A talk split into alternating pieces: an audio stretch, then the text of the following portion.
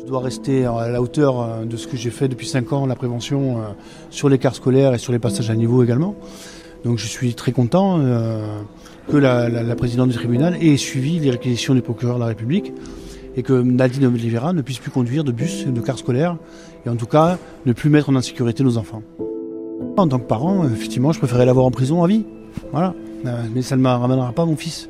Et nous, ni les enfants les six enfants du drame, et ni ne rendra les blessures aux 17 enfants. C'est ça qu'il faut penser en fait. Donc euh, au-delà de ça, encore une fois, il faut prendre la hauteur nécessaire euh, et avancer dans la bonne direction. Et la direction, c'est la prévention. Donc c'est ça aujourd'hui. Et aujourd'hui, le résultat de, ce procès doit nous amener à toutes les prises de risque qu'a fait cette femme en mettant nos, enfants en danger réel.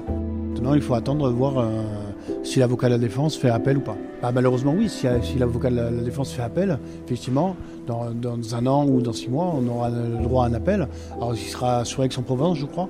Euh, donc, on recommencera encore une fois le, procès. Est-ce que cette fois-ci, elle va le, suivre? Parce que à la base, elle, avait demandé elle-même de pouvoir suivre son procès d'y assister. Donc, on a eu malheureusement, elle a eu un malaise. Donc, elle n'a pas subi. Euh, on s'y attendait un peu. Est-ce que s'il y avait appel, est-ce qu'elle suivra son procès? C'est nous les victimes de ce drame, c'est pas cette femme. Hein. Ça, il faut le rappeler, ça.